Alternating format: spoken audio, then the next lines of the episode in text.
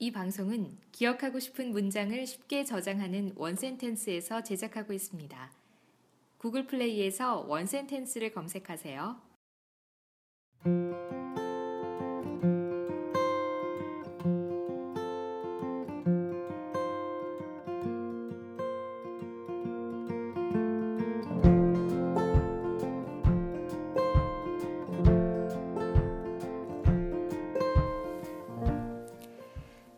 현재 또 나의 미래.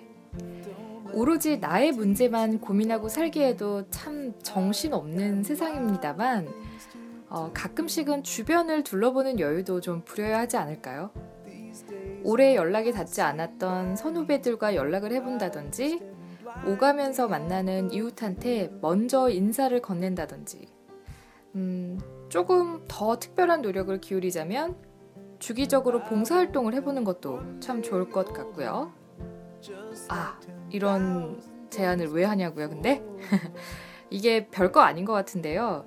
이런 행동들이 우울을 예방하는데 아주 큰 도움이 된다고 합니다. 어, 괜히 봄 타는 분들 계시다면 꼭 시도해 보시길 바래요. 안녕하세요. 여러분께 해피해피한 기운만 드리고 싶은 미스 춘 인사드립니다. 어, 오늘은 유쾌함이 빵빵 터지는 책 들고 왔어요. 방송 시작할게요. Nothing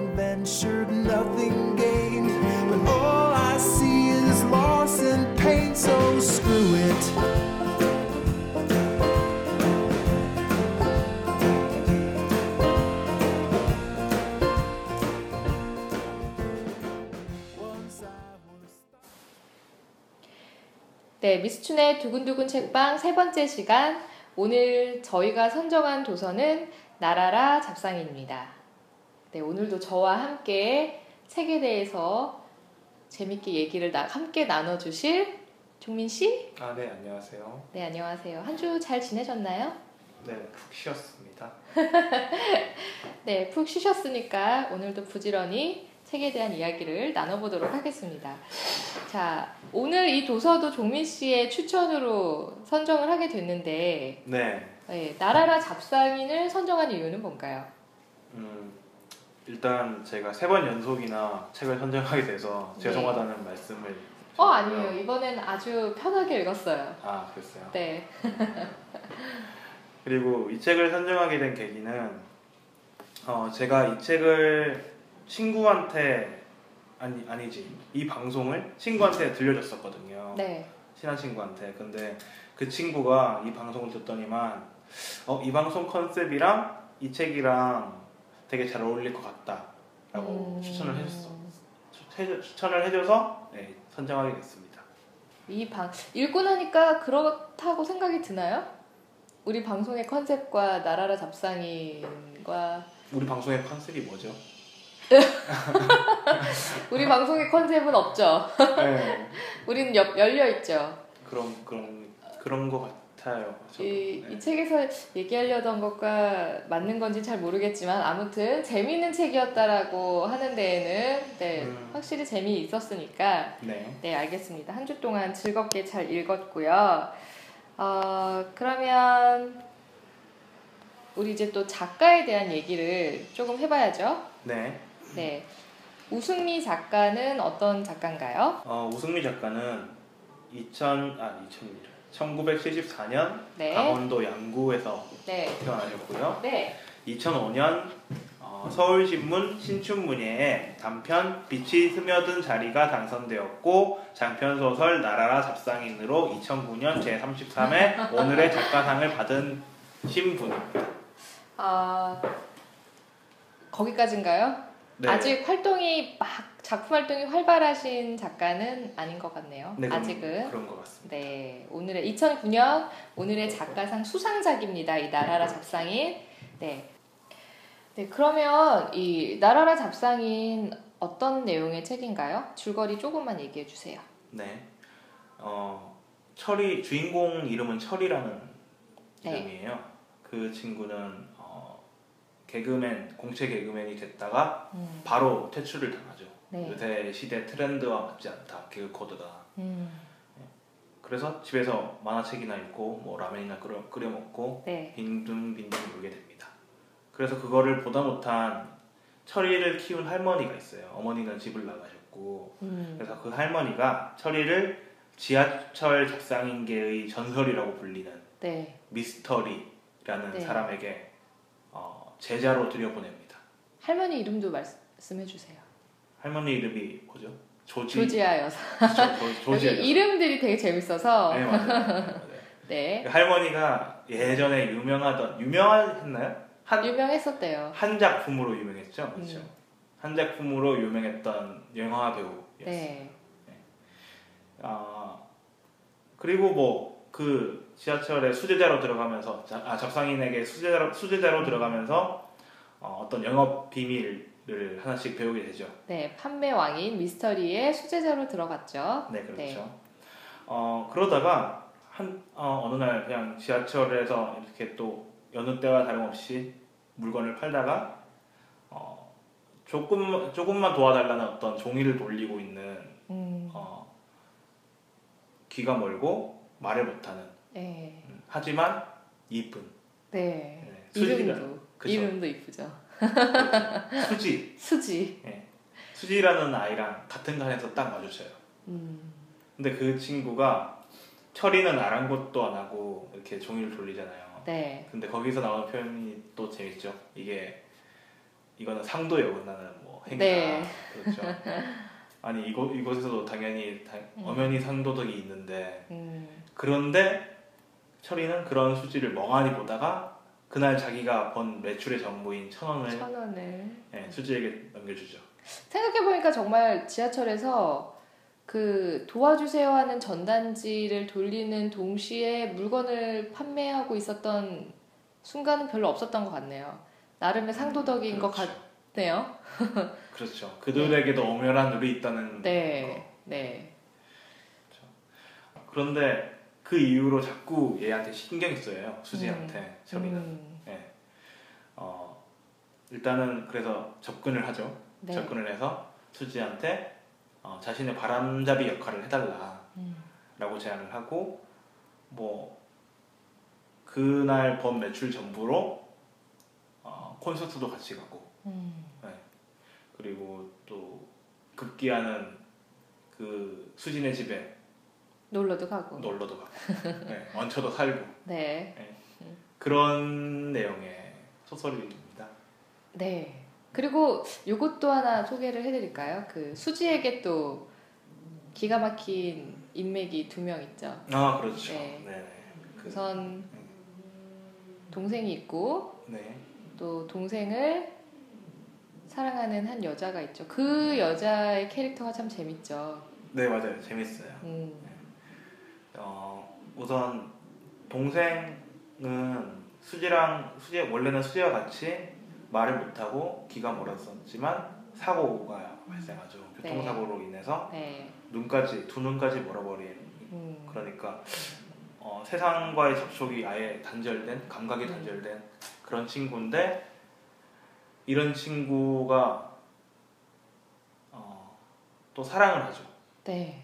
어, 대학생 여자친구라고 표현이 됐는데 되게 뭐 이쁘고 뭐 똑똑하고 뭐 이렇게 표현이 됐는데 어, 그 친구의 여자친구인 지호 지효인가요? 지효. 아 네. 지효 예.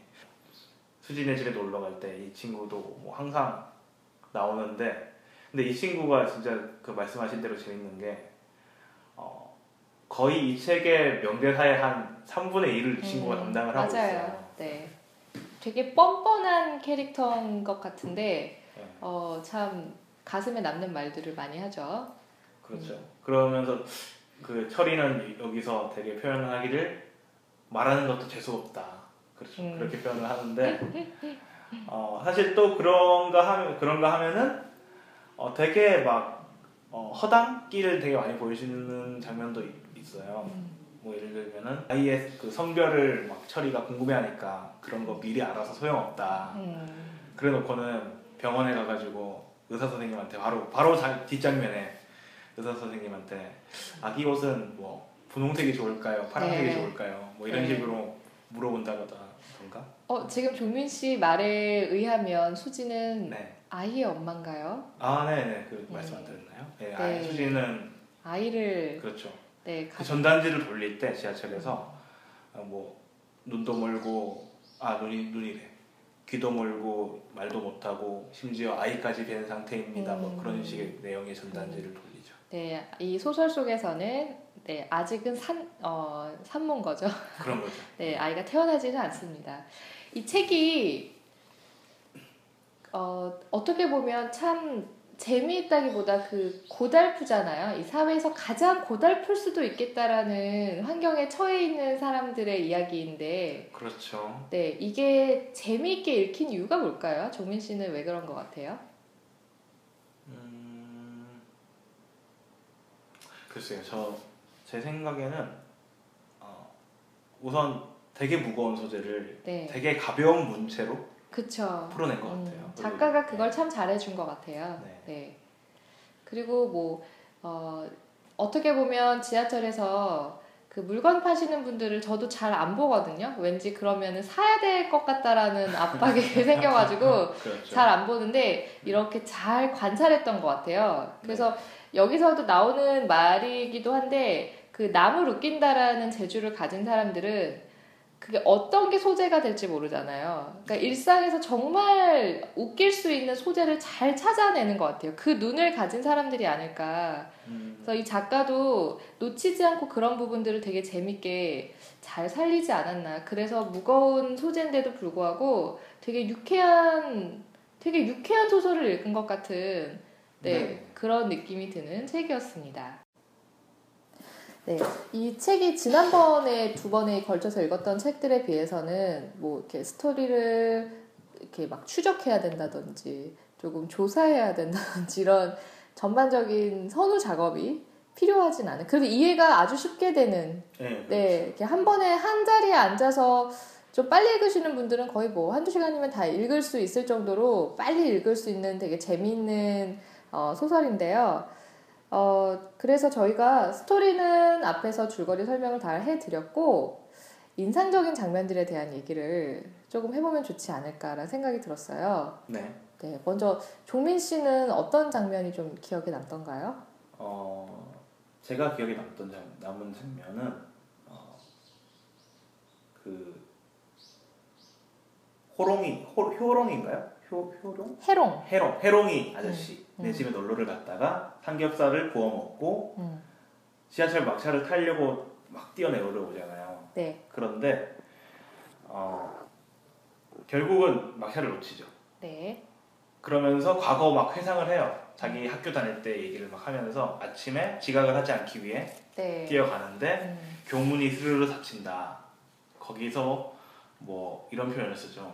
관성의 법칙으로 뭐 교문을 슬라이딩 하기도 하고 하, 기도 하고 때로는 작용 반작용의 법- 법칙으로 교문에서 튕겨져 나오기도 하고. 나오기도 하고. 예, 그렇죠. 음. 그러면 그랬는데 지금 이 상황에서는 관성의 법칙으로 달려가 왔지만 작용 반작용의 법칙에 의해서 튕겨져 나오잖아요. 음, 그러면서 학교 다닐 때는 그래도 기회라는 게 있었는데 네, 어, 죄송합니다. 네, 괜찮아요. 죄송합니다. 그 기회라는 게 있었는데 지금은 뭐 그런 기회조차 주어지지 않는 현실이 되게 슬프다. 뭐 그런 음. 얘기를 하죠. 네, 네 맞아요. 저도 그 부분 되게 좋게 기억에 남았었어요. 네. 네. 그리고 뭐 또 다른 장면 없었나요? 수치심에 대한 거, 그 판매, 아, 그 부분도 좋았고요. 네, 네.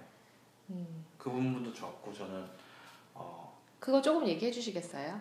수치심에 대해서요. 네, 아니요, 시민 시민 씨가 아 제가 해요. 네, 어. 저는 저 제가 느낀 부분과 조금 맥락이 다르긴 한데 네. 아니, 저는 우선 이 책이 동정, 수치심, 이렇게 사람들이 숨기고 싶어하는 감정이고 사실 좋게 잘 표현이 되지 않는 네. 네, 감정을 굉장히 긍정적인 면으로 잘 비춰줬다라는 점에서 네. 네, 인상적인 구절들이 좀 있었는데 어, 우선은 이 책 180쪽에 보면 어, 동정에 대해서 나와요. 이게 지금 이 철이가 그 지효한테 너는 정상인인데 어떻게 보면 장애우를 사랑하고 있으니까 어, 그거는 사랑이 아니라 동정 아니냐라고 라고 음, 얘기를 하죠. 음, 그렇죠. 어. 네. 근데 지호가 이런 얘기를 합니다. 나도 예전엔 그렇게 생각했는데 아닌 것 같아. 사랑이라는 것. 늘 동정과 연민에서 시작돼. 누구에게나 삶은 고달픈 거잖아. 상대방의 고달픔을 보고 너도 힘들구나. 너도 나처럼 아프구나. 그렇게 생겨나는 감정이 동정이고 연민이야. 타인에 대한 배려든 사랑이든 희생이든 모두 동정과 연민의 바탕 위에 있어. 그러니까 동정이든 연민이든 사랑이든 이름만 다를 뿐 결국 다 같은 거야. 철희 씨, 사람은 누구도 다른 사람의 위에 설 수 없어. 우리는 모두 다 아래에 있으니까. 그 다음에 철이가 말을 못해요. 말줄임표. 맞아요. 음, 말줄임표가 나와요. 그래서 이 부분이 아 맞겠다라는 생각이 들었어요. 그거를 분리하면 음, 참 애매해지는 것 같아요, 사실. 왜냐면 저도 그런 약간의 동정심이 유발이 돼서 누군가를 많이 사랑했었던 기억이 있어서 그거를 동정과 사랑이라고 분리해낸다는 건 참 어려운 일인 거죠. 연장선상에 있고 어떻게 보면 같은 종류의 감정인 것 같기도 해요. 네 맞아요. 불쌍하다고 다 불쌍해 보이진 않아요. 그렇지 않나요? 불쌍하다고 다 사랑하진 않잖아요. 음, 그 사랑한 거죠. 그렇죠. 네. 그렇죠. 뭐 동정 그 사람에 대해서 좀 불쌍하다고 느꼈던 감정이 약간 도움은 됐겠지만 결국엔 그냥 사랑한 거라고 생각해요. 그 사람이 안 좋은 상황에 있어서 사랑한 게 아니라 음, 그냥 사랑한 거죠. 근데 그 사람이 안 좋은 상황에 있었던 거죠. 네. 그런 생각이 들었고요. 그리고 또 하나. 저는 확실히 자꾸 이런 사랑과 간에서 자꾸 끌리네요. 그런 아, 부분들이. 싶으시구나. 그런가 봐요. 어, 수지가 사실 이 소설 속에서 수지는 아이의 아빠를 어떻게 했죠? 아이의 아빠와 아이의 아버지가 수지를 떠났죠. 그쵸. 아이의 아버지가 없는 이제 사생아를 낳게 될 상황인 건데 이 철이가 수지한테 어, 약간의 미묘한 감정을 느끼기 시작하면서 음, 약간 걱정이 되기 시작하죠 이제 이 사람이 그러면서 네. 지우한테 이런 질문을 합니다. 그 사람 말이야 그 환상적인 조율사 여기서 조율사는 수지의 아이의 아빠입니다. 수지 아이의 아빠 수지를 많이 아껴줬니? 라고 묻죠. 그러니까 지호가 응 이라고 얘기를 해요. 그 다음에 떠날 땐 수지 때문에 울기도 했니? 라고 묻습니다. 그러니까 지호가 응 하고 또 대답하죠. 그러니까 이렇게 대답을 해요. 철이가 그럼 됐어 라고 얘기를 하더라고요. 네. 사랑하는 사람을 떠날 때 그래도 울 수 있을 정도의 사람이었다면 됐다 뭐 이런 의미였지 않았나. 아주 인상적이셨나 봐요. 네. 저는 그 앞에 사람은 다 낮은 데 있어. 이 부분까지는 되게 인상적이었는데 그 뒤에는 그냥 생각 없이 읽었거든요. 감성이 메마르셨네요. 죄송합니다. 네. 그러니까 좀 사랑을 하시라고요. 그래야 이런 부분에 어머나 할수 있는 거예요. 넘쳤네요. 네, 저는 이 부분이 어, 어 이렇게 읽혔어요 정말. 음. 네, 그랬었고 어, 수치심이라는 것도 여기서 음, 참 여기서는 되게 비중 있게 다뤄지는 감정 중에 하나인데 어, 철이가 그 물건을 팔잖아요 철이는 네. 근데 수지한테 이런 얘기를 하죠. 어, 바람잡이로 써줄 테니까 물건을 한번 팔아보지라고 얘기를 하면서 6대 4로 나눠줄게. 물론 내가 6, 네가 4. 네가 이 바닥 생활을 잘 모르는 모양인데 이거 정말 획기적인 비율이다 너. 7대 3이라고 할 걸. 이라고 이제 혼자 생각을 하죠. 네. 그랬더니 수지가 이런 말을 합니다. 나도 팔고 있어요. 음. 그러니까 철이가 에? 팔고 있다니?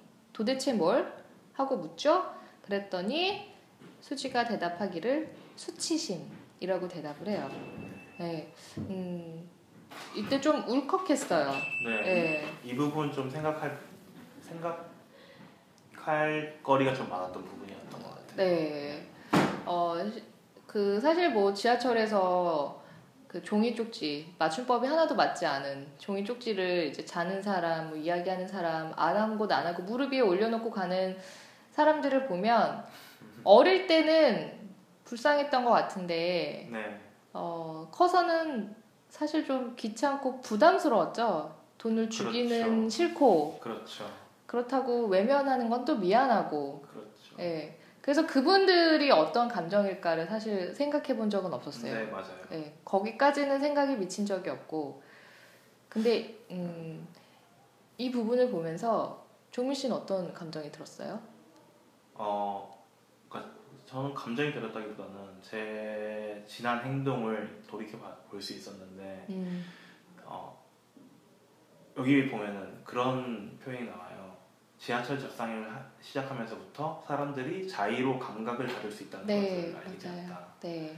근데 저는 이 말이 진짜 딱 맞더라고요. 제가 음, 뭐 잡상인도 잡상일 뿐더러 그러니까 수지 같은 분들이 이렇게 돌리잖아요. 네.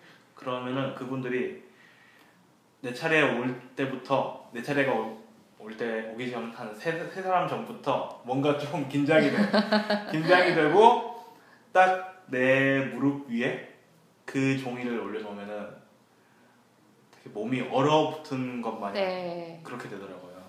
근데 저는 어느 순간에는 사실 그런 자극조차도 그냥 덤덤해졌었어요. 그러니까 그렇죠. 네. 무릎 위에 종이를 올렸다 그걸 다시 걷어 가실 때 어느 때는 아, 내가 줘야 될 돈이 아니기 때문에 미안할 필요가 없겠구나라는 생각이 들면서 음, 어, 저들이 쉽게 돈 벌려고 하는 걸 거야라는 생각을 좀 하기도 했고 네. 그러다 보니까 그런 감정까지도 안 들었던 적도 있어요. 사실은 음. 별로 미안하지도 않았던. 음. 저도 이게 좀 겪다 보면은 그렇게 되잖아요. 그러니까, 그러니까 무릎 아무런 미동이 없잖아요. 뭘 올려놓든 뭘 하든 음, 그렇죠. 그렇죠. 잡상이 뭐 어떤 말을 하든 네. 아무런 미동이 없. 우리는 그냥 아무런 감각을 받아들이지 않잖아요. 네, 네. 그러니까 그들이 투명 인간처럼 보인다 우리에게는. 음, 그렇죠. 그런, 네, 그런 생각을 많이. 사실 물건이 뭔지 이렇게 슬쩍 보고 대충 어떻게 하시겠네, 팔겠네, 그냥 그러고 이제 말죠, 보통은. 그렇죠. 근데 예전에도 한번 어떤 다큐멘터리에서 본인이 이제 제조업을 하시던 사장님이었는데 공장 운영을 하시다가 어, 공장이 문을 닫고 이제 만들어 놓은 완제품들은 있으니까 그걸 직접 지하철에서 판매를 하시더라고요. 네. 네, 어쨌든 본인도 양복 입고 근사하게 출근을 하셨던 분인데 지하철에서 이제 판매를 하고 있으니까 초반에 그 본인 스스로는 자괴감이 굉장히 심하셨었나 봐요. 부끄럽고. 소시, 소설에 나오는 이 수치심. 그렇죠. 네. 그걸 느끼신 거죠. 네. 그리고 아는 사람들 만날까봐 되게 전전긍긍 하시고. 음. 근데 그것도 이제 몇 년 거듭되면서는 많이 달라졌다고 말씀을 하시더라고요. 그래서 어 그렇잖아요. 이렇게 사람들이 사는 모습이 다 다르지만 다 각자의 이야기가 있는 거니까. 음. 예. 각자의 이야기가 있는 거니까 함부로 이렇게 판단을 한다는 거는 되게 조심스러운 것 같아요. 저 사람의 삶에 대해서. 네. 네. 저 사람이 뭐 젊은 시절에 게을러서 지금 저러고 사는 거야. 이렇게 얘기할 수 없는 거잖아요. 어떤 스토리로 살아왔는지 모르는 거니까. 네. 네, 그런 생각이 들었고요. 그 수치심에 대한 것도 이 수지가 어떤 자기의 부족한 모습을 남들한테 완벽하게 드러내서 어떤 동정심을 자극해야만 하는 일을 할 수밖에 없는 그런 상황에서 느끼는 감정이기도 하지만 또 여기서 수치심을 꼭 그렇게만 그리고 있는 건 아니에요. 그 제가 또 좋은 부분이 있어서 가지고 왔는데 가지고 온 건 아니지만 읽어보겠습니다. 어, 그런데 수치심이라는 게 말이야 그렇게 나쁜 것만도 아니더라고. 내가 얼마나 보잘 것 없는 존재인지 한계를 지닐 수밖에 없는 나약한 존재인지 깨닫게 되더라는 거지. 자기를 낮추어 다른 사람에게 기댈 수 있고 또 자기에게 기대는 사람을 받아줄 수 있게 되는 것. 이게 바로 수치심의 긍정적인 면이야. 자신이 부끄러운 존재라는 것을 깨달을 수 있는 자만이 타인에 대해서 배려든 관심이든 사랑을 쏟을 수 있는 거 아니겠어? 안 그래? 이제라고 얘기를 합니다. 고려인이. 그렇죠. 네, 고려인. 고려인이란 인물이 있죠.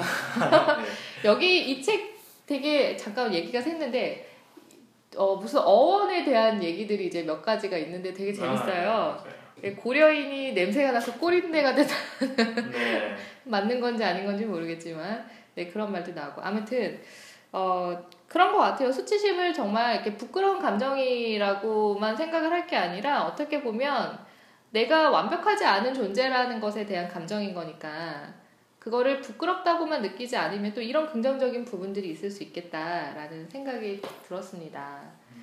그래서 어, 이 책 사실 전반적으로 상당히 사회 계층적으로 봤을 때는 굉장히 좀 불우하고 어려운 사람들의 이야기지만 되게 재밌게 사는 것 같다는 느낌 들지 않아요? 네, 맞아요. 음. 네. 그러니까 그냥 어떤 삶의 요소에서나 아, 행복할 수 있는 요소들이 다 있구나. 나름대로의 삶에서 얼마든지 그런 즐거움은 찾아갈 수 있겠구나 라는 생각도 들었던 그런 소설이었습니다. 네, 이 따뜻하고 유쾌한 한숨에 읽히는 이 즐거운 책 나라라 잡상인 종민 씨는 추천한다면 어떤 사람을 위해 추천을 하실 건가요? 어, 저는 어, 뭔가 뭔가를 팔아본 적이 없는 사람. 팔아본 적이 없는 사람? 네. 음, 왜죠? 그러니까 이 책에 나오는 사람들은 뭔가를 다 한 가지씩 팔고 있다는 생각을 했어요. 그러니까 수지는 수지와 고려인은 수치심을 팔고 있고 네, 사부님은 빛을 팔고 있고 음, 그죠. 빛을 판다고 얘기하죠. 네. 음, 또 지호도 팔잖아요. 지호도 그 지하철에서 파는 장면이 나오는데 네. 지호는 뭐랄까 활기참과 희망을 음. 파는 것 같다는 느낌이 들었었거든요. 음, 어, 그래서 저는 이 책을 어, 또 다른 측면에서 보자면 철이가 무언 자기가 팔 것을 찾아가 나가는 과정이라고 생각을 했어요. 음, 그러니 그러니까 어, 자기 아직 자기가 팔 것이 무엇인지 모르는 사람에게 음, 이 책을 추천해 드리고 싶습니다. 음, 자기가 아직 팔 것이 뭔지 모르겠는 그게 꼭 물건은 아닌 거죠. 네, 그렇죠. 음, 네, 저는 음, 저는 그냥 지금 자신감이 너무 바닥에 있는 사람 그런 음. 분들 읽으면 힘들어지려나? 그냥 정말 사실 어떻게 보면 유쾌하게 재미있는 텔레비전 방송 프로그램 하나 보는 것 같은 느낌일 수도 있을 것 같기도 하지만 네. 어 그래 진짜 즐거움이라든가 행복이라는 거는 도처에 널려 있어 라는 생각을 좀 했으면 좋겠고요. 음, 그리고 좀 이 책이 그렇게 사회적인 메시지를 전달하려는 책은 아닌 것 같지만 좀 이웃들 주변에 보이는 사람들한테 좀 따뜻했으면 좋겠어요. 이걸 보면서 그렇죠. 네그 생각을 좀 많이 했어요. 이 책을 보면은 되게 앞으로 지하철 잡상인이라던가 그 농아분들을 보실 네. 때 생각이 매우 달라지실 수도 있을 것 같아요. 네, 네. 그래서 이렇게 뭐 몸이 불편한 사람들, 나와는 거리가 먼 사람, 마치 이렇게 다른 류의 어떤 생물체를 보는 것처럼 음, 완전히 나와 연결될 수 없는 사람인 것처럼 이렇게 보는 시각들이 있으니까 음, 그냥 좀 버무려져서 살아갈 수 있는 세상이었으면 좋겠다. 음, 네. 라는 생각이 되게 많이 들었거든요. 네. 그래서 이런데 동의하실 수 있는 분이라면 누구라도 이 책을 아주 재밌게 읽을 것 같습니다. 네, 맞습니다. 네, 종민 씨 오늘도 저를 도와준 건 아니지. 사실 이제 같이 하는 거니까 오늘도 함께 해주셔서 감사합니다. 네, 아, 제가 감사드립니다. 아, 그런가요? 네, 그러면 종민 씨는 또 다음 주에 여러분을 찾아서 인사 드릴 거죠? 네, 인사해 주세요. 네, 저 들어가 보겠습니다. 네, 다음 주에 뵙겠습니다. 네.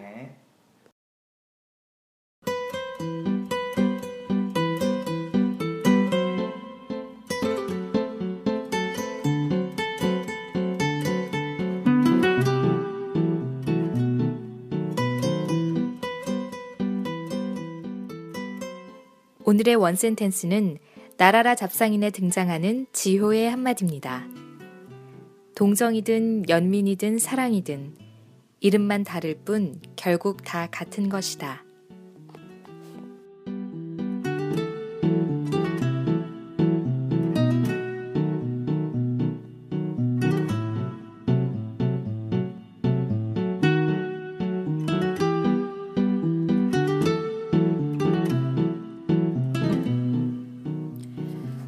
모든 이가 주인공이 되는 유일한 무대는 이 희극과 비극이 범벅된 인생이란 무대가 아닌가.